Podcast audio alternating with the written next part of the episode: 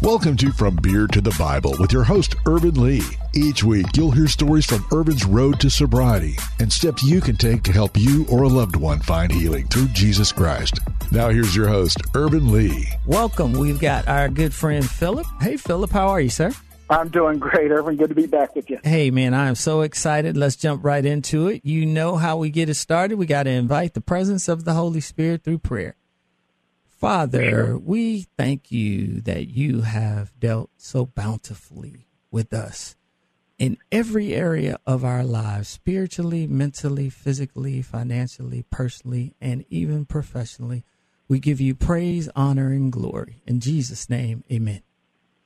Well, Phillip, uh, we are going to talk about a subject that is near and dear to both our hearts early recovery and why people so often fail. And I know you have some thoughts around it. Let's let's jump right into the area of the role that grief plays in early recovery. Yeah, it, uh, I got to tell you, it, it's something that I've thought about. And, and for those who haven't heard my mm-hmm. testimony, please feel free to go back and listen to that. Uh, I'm eight and a half years sober. I've, I, I, I, my new addiction became recovery, running towards something good mm-hmm. uh, to kind of reset. And uh, and what what I realized was, and I hadn't heard this or read it anywhere, any book yeah. or anything like this. But then all of a sudden, whenever I started to get in touch with my own emotions mm-hmm. and my own recovery, and this it was more in hindsight. It wasn't in the moment. It was looking back. Yeah. And I started doing some writing myself and understanding, and I understood that the five stages of grief. Whenever you lose someone, mm-hmm. like which is denial, anger, bargaining, yeah. depression, and acceptance. Again, let me go over those again denial, yeah. anger, mm-hmm. bargaining, depression, and acceptance. Right. Now, these are not linear. They don't always happen in that order, and they're not clean and pretty. Yes, amen, amen to that. Not. They do not, yeah. Uh, and it's not a linear discussion to have. But what I found was that love mm-hmm. and grief are a package deal. Okay love and grief are a package deal. The more you love something, the more you will grieve it. Mm-hmm. And so, what do we know about alcoholics? Well, we we love that alcohol. Yeah, there's no question about it. And the, because and it will ruin it if something Man. can ruin your life. yeah, right and you and you know it's ruining your life. I mean, you must really love it. Yeah. And so what I what I understood and started really gr- getting a grasp of mm-hmm. is that it is the immediate death of something that's really hard to get over. It's not yes. the gradual death. It's not the uh, yes. anticipatory mm-hmm. grief. Mm-hmm. Like, hey, I, I have a grandmother that's been sick for ten years, and she is uh, uh, is about to die. Right. It, that's an anticipatory grief, and mm-hmm. you can kind of process and kind of get there by the time that the the grief happens. But yeah. I'm talking about the immediate death of something, going cold turkey. Yes. Whew. When you're in the fetal position and you're sweating and, and your hands are shaking and, and, and you know yeah, and and then here's the other thing, Phillip, is that you know that if you go back to that substance, you can fix the way you feel.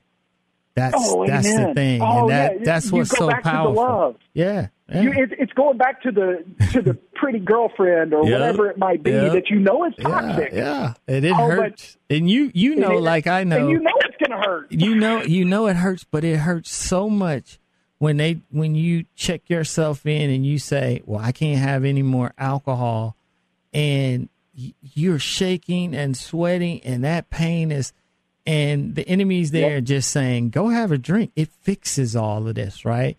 That's the easy way out. But and then to your point, that love, it. I always tell people, alcohol just became my god. Whatever it was, I, it, alcohol seemed in my mind. It felt like, and in my body, that it fixed it it, it, really it, it becomes a relationship. Yeah, uh, and, and and it's more important than anything else. Yep. If, if you're if you're out there right now and you're going, man, I I I could uh, I woke up this morning and I could have taken a lie detector test mm-hmm. and I would have passed it. I remember that of going like, I'm not going to drink today. Oh man. I'm not going to drink today, and I could have passed a lie detector test, but yep. within two hours I was having a drink. Yeah, I said that like lot. that's that's a love yep that is hard to explain. That is a unconditional type love. I don't mm-hmm. care what bad things you're going to do to me. I'll be there for you tomorrow. And what I realized is that alcohol, whether I was sad, happy, angry, frustrated, uh, celebratory, whatever, whatever emotion yep. that I had, alcohol could could enhance it, or at least I thought it could. Yeah. That's right. And and whenever I I couldn't drink like other people, and I realized that early on, I couldn't drink like other people. Mm-hmm. I, I, I had a 12 year run that was uh, that was pretty pretty hellacious on me, but right. at the end of the day, uh, once I realized I wasn't going to drink like anybody else, and I put a death to that lifestyle, the alcoholic lifestyle that I was leading mm-hmm. of drinking heavily every day. Yeah. And uh, and what I was able to really realize is that I put that to death. But in those first months, yeah. and really probably a few years, yeah. I went through a grieving process. The longer a relationship is, the longer you have to grieve. And I, I, there was times of denial. Yeah, the denial I don't, I don't have a problem. Yep. Yep. Uh, there's times of bargaining. You know yep. what? I think I fixed myself. I could probably go back. Yes, yeah, Satan. that pops This is all Satan Mm-hmm. Yeah. working his magic, and then you uh, then you look at something like anger. It's just like you get upset at yourself, you get upset at others, and, and wondering why you can't drink Yeah, everybody let, let's else. let's sit there for a minute. Let's sit there for a minute because Yeah. I went through. I would call that my grieving period of anger, looking at my brothers and others and my friends, and saying, and I would even ask the Lord, Lord, they get to drink and I don't. And you know, it's not that they were doing anything wrong or in front of me, but it still was a period of where I was kind of angry that I couldn't drink. And I remember even saying to the Lord one time, why can't I have something else? This is the mind of an addict, right? I'm like, Lord, why can't I have another disease? Why do I have to have this disease? That lets you know, for real. I, I remember being on the basketball court at rehab, bargaining with God, like, why can't I have, be sick with something else? And now that I look back on, it, I hadn't thought about it in a long time. Looking back, and I'm like, how stupid was that? You know, why trade? I, trying to bargain with God so I could have what I loved. Isn't that crazy? That's it is. Yeah, and, and, and, insanity and, of it all. you were going through grief. Yeah, I You were going through grief. I was and no one ever talks about this in your first 24 hours, first No. month, first year. Yeah. It, it's not it because they don't want to let you know, hey, for some people this is it's it's a completely normal okay thing and Yeah. it's not a love relationship it's not an unconditional love but that grief is real and whenever you start to understand and go and and reading books on grief or listening Yeah. to speakers on grief and under and unpacking that Yes. that you need to uh, be. It's not that you're doing anything, but at least be aware. And this is what I want your listeners to understand: is be aware not only of the recovery steps that you need to take, but be aware of those grief steps Yes. Yes. because you are going to experience them at different times, different. Like we said, not linear. They're going to be ups, downs. They're not going to be clean, clean Mm-mm, lines in no. it. You don't know when it's going to hit you, but if you're aware of it, and then what I would tell you is lay that at the foot of the cross. yeah. Daily prayer about, hey, hey help, me- help don't me, remove Father. grief. Yeah. Grief has grief has value. Don't remove the grief. Just help me process it well. Help me find someone else down here on earth that can actually be accountable with me that and talk through that and just know where I'm at. Well- I have friends that have gone through breakups and divorces and this type of thing. It's the same thing with the relationships. Mm-hmm. Yeah. It's grief. You're you're grieving the loss of something. Well, one of the things that they had us do at rehab, and they had a lot of people do it, was write a letter to your drug of choice saying goodbye.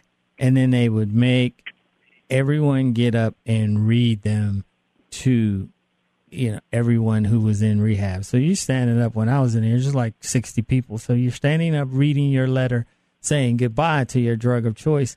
And I cannot tell you in all honesty how many people were crying. Like to your point, like it, it was like the death of something, which it was, you were never going to have alcohol again. And you saw the raw emotions of of how deep the relationship between the addicts and their drug of choice have become. Man, it, it, it is it is a real deal, and and it it, it and it, what and what that took me to was the habitual mind mm-hmm. of understanding what the habitual mind looks like, and those are the daily habits that create ruts within your brain. Yep. And and for for your listeners that don't don't understand what uh, getting stuck in a rut means, Mhm. being stuck in a rut isn't a wagon wheel in mud. Right. Being stuck in a rut, it's actually a rut of the habitual brain of the daily behaviors that you do over and over and over again. It's creating a a, a ditch Mhm. Yep. in your brain that you fall into, and that's the habitual mind. Yeah. And so those daily habits of going into this bar, that bar, this, Yes. man, it, it, you're in your sweet spot. You're Yeah. in your rut, and it's like it, you can have bad ruts, you can have good ruts. You can eat healthy and be working out and be in a rut, and and that's a good thing. But the bad thing for a, an addict is Mm-hmm. that you get in that rut. And it and it doesn't repair itself. It, you stay right there, and that's whenever you see people that go back to the bottle, go back Yeah. to their drug of choice, whatever it might be. They fall all the way down Mhm. to the bottom of that rut and start doing it the exact same way again, but they don't have the tolerance anymore, and that's where you really see some big problems that are pr- uh, that come up. Um, and, and and man, it'll hit you upside the head quick. Well, how give So our understanding listeners. that habitual mind of how do you how do you break the habitual mind? Yes, and that's let's talk about noun- that. And that's the changing the nouns, Yeah. uh, your people, places, and things in your life. Yeah. And that, you know, we hear that a lot. And I, I have heard this feedback from our listeners. They said, well, changing the people, places, and things. And what's the optics of that? Talk about that a little bit. Man, I, you got to look at it as who is the person you want to be. Mm-hmm. Who is the person that you want to be right you are listening to this show this podcast whatever it might be you're listening because you're you have a desire Mm-hmm. there you, there's a desire to to be something different than you are today Yes. so the person that you want to be where do they go Yeah. what do they do Mm-hmm. who do they do it with Mm-hmm.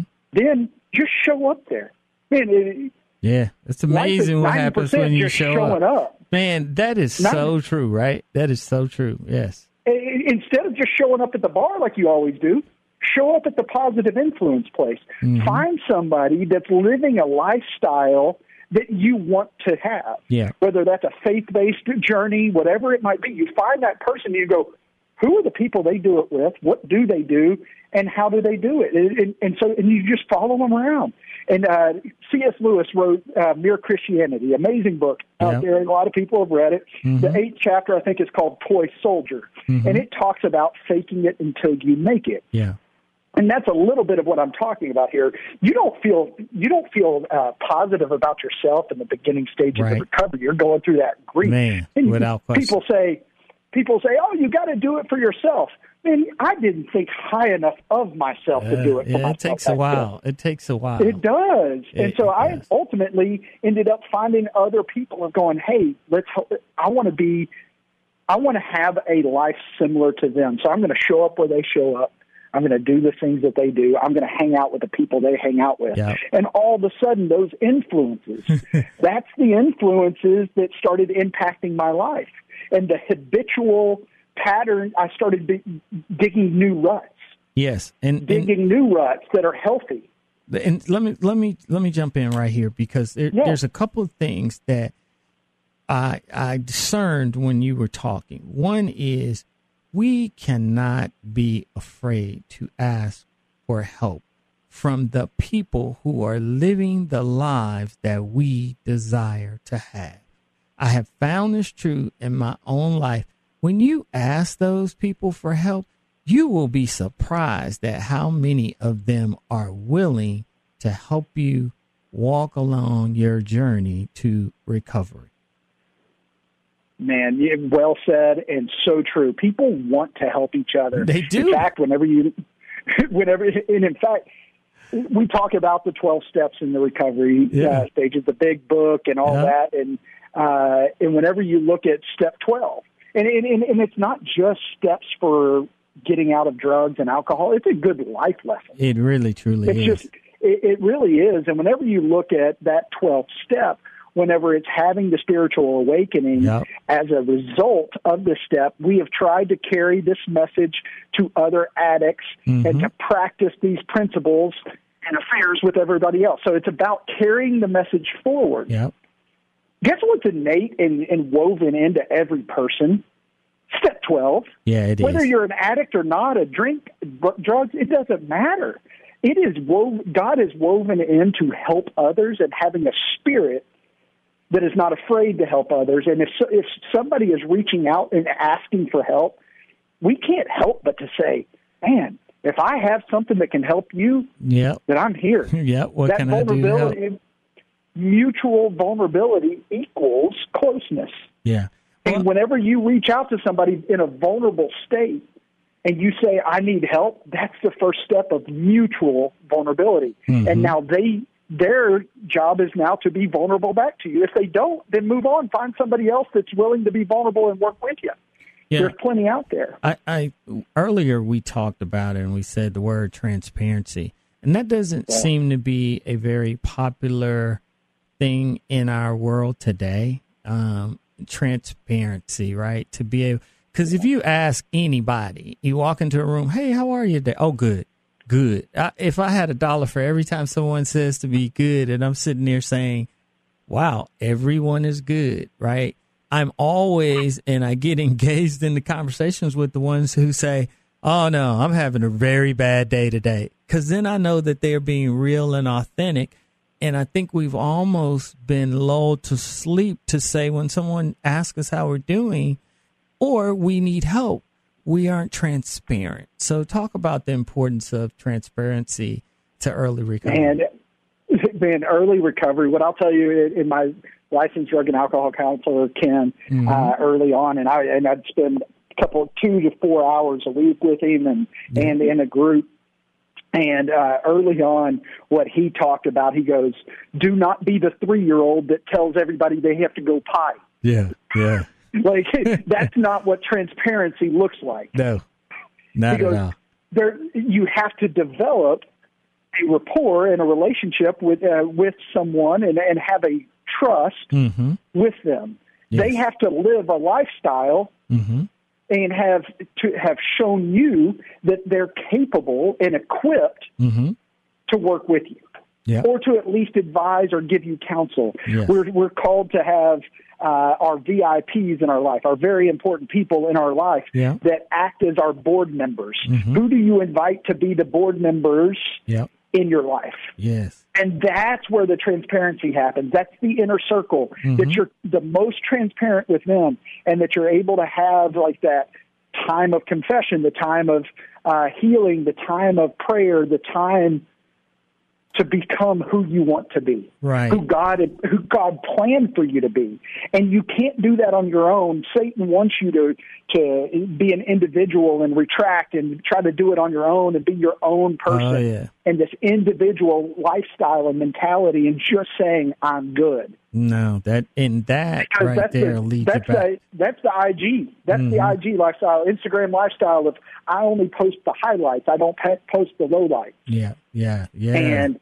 and and and it's it's a it's something wrong with our society today that that it is looked down upon to be transparent and vulnerable, and especially as men. yes. I, I feel like it, it, that has been attacked in a different kind of way Mm-hmm. of saying that that transparency and vulnerability that that is weak. That shows weakness. Yeah, And the yeah. strongest men that I know in this world are the most vulnerable and the transparent, and they are asking for help and what they don't know every single day. Yes. And they surround themselves with people that are smarter, more loving, more Mm-hmm. caring, and they they they want to be the the smallest in the room, not the biggest. Yes. But unfortunately, we've built a society where you want to walk into a room and you want to be a man. Yeah, you, You want be everybody to be looking at to you. man. Yeah, yeah. Everyone wants to be. We got a couple minutes, and I want to talk about Yeah. real quick. Just pivot to the importance of self discipline as it relates to early recovery. We've got a couple minutes, so close us out. Yeah.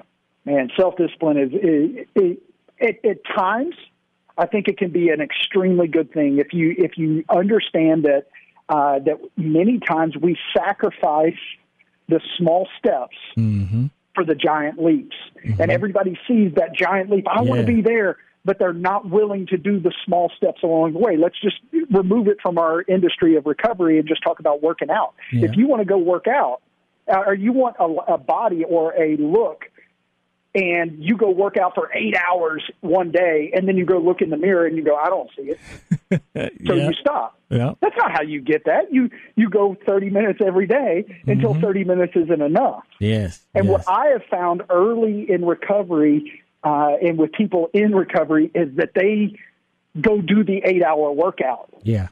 and then they don't see a difference, so they give up. Yeah. And they return back to or the grief kicks in, or or, or you get distracted. Mm-hmm. And ultimately, what I'm telling all of you out there is pick something you can do for five minutes a day yeah. until five minutes isn't enough. Mm-hmm. And then you do 10 minutes. Yeah. And then you do 15 minutes. And then you do 30 minutes. Yeah. And then you do an hour. And then now you have this, uh, this wonderful, uh, scalable model towards recovery, Yes. not a extreme effort. Got it. because extreme effort is very hard to, Yes. to keep up. It is. And thank you for that, Phillip. And we're going to have more on the other side with Phillip. We'll be back with more of From Beer to the Bible right here on The Word 100.7 FM. Finding addiction help is intensely personal, and the differences in options may not be immediately clear. Hampton Ministries was founded with the intent to provide people struggling with substance and behavioral issues with guidance to find the best environment for their well being and recovery. Our main focus is to help those who use drugs and alcohol to break free and learn to cope with life circumstances. Hampton Ministries provides a rehab welcome kit to provide crucial resources to make their journey a success. Utilizing Lonnie Hampton's principles of character, work ethic, and selflessness, participants learn to hold themselves accountable. We want to help each individual obtain the life skills necessary to live a happy, successful, sober life. If you or a loved one is wrestling with substance abuse and needs help finding treatment or to donate, please visit hamptonministries.org. That's hamptonministries.org. Welcome back to From Beer to the Bible. Here's your host, Irvin Lee. Welcome back. This is your host, Irvin Leah from Beer to the Bible. You can find information about the book at FromBeerToTheBible.com. I want to get back to Phillip because this has been such a rich dialogue around early recovery and how to be successful and some of the pitfalls around it. Phillip, close us out and let our uh, listeners know where they can contact you. Yeah, well, first of all, I want to say uh, thank you again for having me on and being able to share some things that I'm passionate about. Yes. For all of you that are out there, either in your early stages of recovery or maybe even just thinking, I might have a problem, feel free to reach out to me. I'm on Instagram. You can find me at phillip.yarbrough, two L's in Phillip, uh, and then Yarbrough, Y A R. B R O U G H. You can find me there. Shoot me a message. Love to hear from you, and what uh, and maybe some of the the stages that you're in and what that's looking like. What I would say as a message to your followers out there Yes. is find a community of people that you can trust. These actually don't have to like if you're if you feel alone in this, Yeah. they don't have to be a real uh, like someone you talk to and see every day. Yeah. There's YouTube out there with just plethora of information that you can start to absorb Mm-hmm. and, and and take in every day. There's great books out there. I was I'm a huge fan of Malcolm Gladwell and Simon Sinek, John Mm-hmm. Maxwell, those type of people that kind of point you in the right direction. Sure, uh, and if you shoot me a message if you want any of those, and uh, uh, and, and really at the end of the day, uh, I got to give praise to God on this. And, Amen. uh, the Amen. amount of blessings and restoration that He has given me, I, I never thought that I would see something quite like that. And uh, and He's doing wonderful things in in your life as well, and and all of your listeners. And and man, we've just got to give praise to Him and uh, and what He's doing. And that's All just not a. Christianese answer either. That's uh, That's true That's from your heart. deal. And we, Phillip, we Yeah. appreciate you and thank you for coming on and thank you for being a friend of the show and the ministry. May God continue to bless you. Thank you, brother. Thanks, and y'all have a good day. And I want to leave you today with the love, I love you, the faith is in Christ Jesus, and the hope is found in the Lord our God. May God always richly bless you. Thank you for listening to From Beer to the Bible with host Irvin Lee. To learn more, visit FromBeerToTheBible.com. There you can catch past episode podcasts and find other resources. That's FromBeerToTheBible.com.